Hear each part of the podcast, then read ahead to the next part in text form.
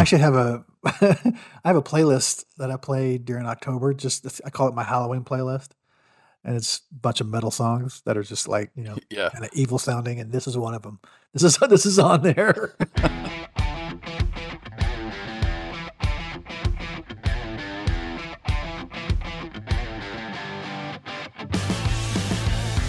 Welcome to the Greatest Lists podcast, a show about music and lists. This season, your hosts Jason and Eric are counting down the top 25 guitar solos of the 80s and the top 25 guitar solos of the 90s. Think your favorite made the list? Tune in and find out. Take it away, boys. Welcome to Greatest Lists, a music and talk podcast featuring lists of the greatest songs of all time. I am Eric, your host for this episode, and joining me, as always, my main man, Jason. What's going on, man? Hey, doing okay. Uh, a little under the weather. I've got this bad headache from uh, from doing the homework for this episode. I'm, I might need a painkiller for my painkiller. We might be able to uh, to uh, hook you up there. We we are continuing our season two list of our favorite guitar solos of all time, and we're currently in the '90s, doing the top 25 from the '90s. Um, and coming in at number 18 is a song we've actually featured before. It was actually featured uh, in one of our Hall of Fame spotlight shows. I'm talking about Judas Priest and Painkiller. Behind the music. Painkiller is from the band's 12th album by the, by the same name. It was released as a single in 1990 and quickly became a mainstay of the band's live set uh, and is still a mainstay of their set to this day. Uh, there are two guitar solos in this song. Uh, the first is played by Glenn Tipton, and the second is played by KK Downing. Uh, Tipton has stated several times that the Painkiller solo is his favorite to play. It's also uh, his first recorded solo to heavily feature the uh, sweep picking guitar technique um, that he does at the beginning of his solo. He didn't do much of that in the 11 albums prior to that, but all of a sudden, bam, he just does it. And I got to try something new. yeah, I got to do something new. We're getting old. Bit fresh. Glenn Tipton has a signature guitar line produced by ESP Guitars. KK Downing, who has basically played a flying V guitar his entire career, has a custom guitar model uh, with his name on it from a company called KXK. Um, in 2005, the Gibson Guitar Shop produced a signature KK Downing Flying V and a Glenn Tipton signature SG guitar that was sold as a box set. Basically, only 30 sets were were were created and sold. Um, they went for around ten to twelve thousand dollars a piece. It seems low. Uh, no, for for each guitar. Oh, okay. Okay. That's, that's better. Yeah. Yeah. Price of a Cadillac, people. Now, however, uh, in the present day, neither of these guys play for Judas Priest anymore at this point. Uh, Downing officially left Judas Priest in 2011, citing "quote unquote" an ongoing breakdown in working relationships between myself, elements of the band, and management for some time. Uh, and, in, and in 2018, Glenn Tipton revealed that he had been diagnosed with Parkinson's. Uh, at this point, he plays one or two songs at various shows during the band's tour. He's not on every night, but he, he shows up for certain certain dates and plays one or two songs towards the end. Um, but during their Hall of Fame performance last November, both guitarists were back on stage to play with the band, so that was good to see.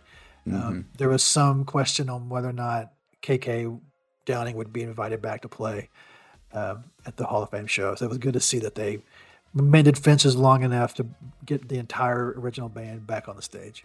Cool. Let's get personal.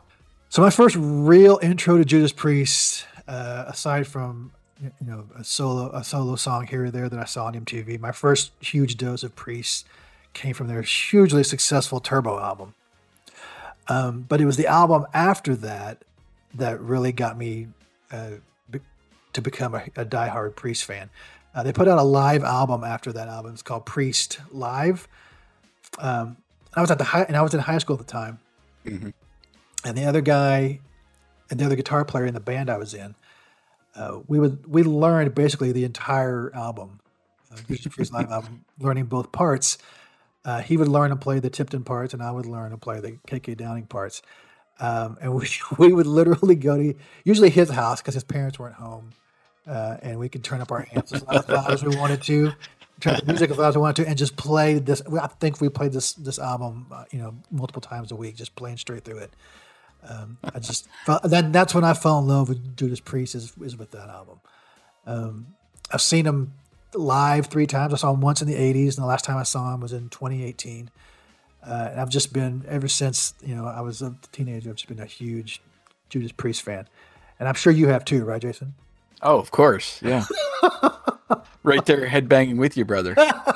I don't believe that. my, my my first uh, exposure to Judas Priest was probably Beavis and Butthead. Oh no! breaking the law, breaking the law. Oh breaking, my gosh! Yeah, I too too heavy for me, man. Yeah, they are they are pretty heavy. No, I uh, yeah, I this is pretty much the first time I remember listening to the song, and uh, you know, I like to sing along with my songs. I, I serenade my windshield on occasion. yeah, there is just no singing along with Rob Halford. I'm telling, especially if you're thrashing your head as much as you want to. You know, especially this song. I mean, yeah, oh yeah you know, like gosh, you could, so you know, heavy. Yeah, there's several songs that you can kind of sing along with when it comes to Priest, like you know, another thing coming or you know things like that. But this Yeah, one, no, you're yeah. not singing along with this one. I'll tell you this. And just speaking of, and this is a side note on Rob Halford. Uh, I think he's in his 70s now. Mhm. Um, but when I saw them in 2018, we we kind of set off to the side.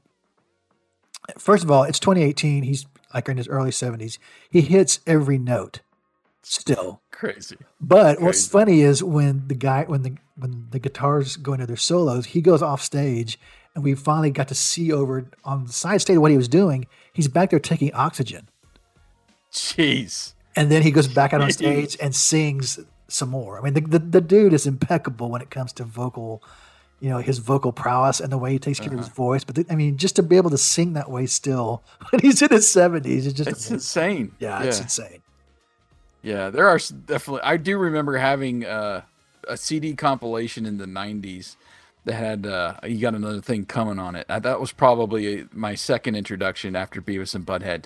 But yeah, It just hurts my heart. I'm sorry. I'm sorry. Yeah, I'm ruining it for you. The breakdown.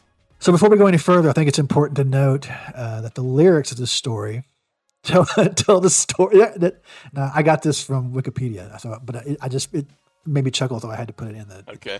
The lyrics tell the story of the painkiller, the character featured on the cover of the album, who is a cyborg superhero who saves mankind from destruction. I mean, you know, what what what what more do you need than that right there? Nothing. Nothing at all. Uh, so the How many? song- How many other songs do you know? Like, tell the story about what's on the cover of the album. You know. Uh, Aerosmith would be singing about a milking a cow, cow udder. uh, two two trucks humping. You know, I mean, hey, at least at least this is a cyborg superhero. Okay, come on. right? Yeah, gosh, people can relate to that. You know, comic. Oh, um, so the first solo is is Glenn Tipton, and it starts with the sweep picking that I mentioned earlier, um, and it's incredibly difficult to play. I, I can't pull those off at all, and I've never I've never been able to at any speed that sounds good. Uh, he's a very technical player, and um, so this that, that whole first solo is just a, a lesson in in, techni- in technical in technical prowess. Uh, I like his sync- his syncopated riffs that he plays at the beginning too. You know, just kind of plays along with the with the drum beat. Um, and he has some very technical, fast parts towards the end of his. Uh, the second solo is towards the end of the song, and it's deceptively di- difficult. KK Downing plays a lot of what we call pinch harmonics, just those squealing, it's those notes that sound like they're squealing. Um, and, he, and in this solo, he's playing those all over the neck. Uh, and to move around the neck and pull those off like that takes some effort and talent. Um, so while his, you know, his his solo is not as technical as as Glenn Tipton's, he's it, he's it's still deceptively difficult to play. Um, but they just, you know, this is this is how they play on on most of their uh, most of their songs when, they trade off solos. Glenn Tipton is always the more technical guy that can play faster and play more technical stuff. And Tipton is just, I mean, he, I mean, and Downing just likes to just destroy the guitar. He just plays hard and heavy and doesn't, you know, it's not so much technical, but it's just it's just hard. So um, I, I just this this entire song I love. I, I I don't I don't like. There's not a part I don't like, um, Mm-hmm. but all the guitar work in it is ridiculous. That riff, that main riff of the, of the song by itself, is hard to play, hmm and I've never even put my hand to try to either one of these solos because Yeah, because you know th- th- they're just ridiculous. But uh, Uh, I can hear it. I mean, Yeah. I, I wrote down. There's not really words to describe it. Maybe maybe one word would be uncopyable.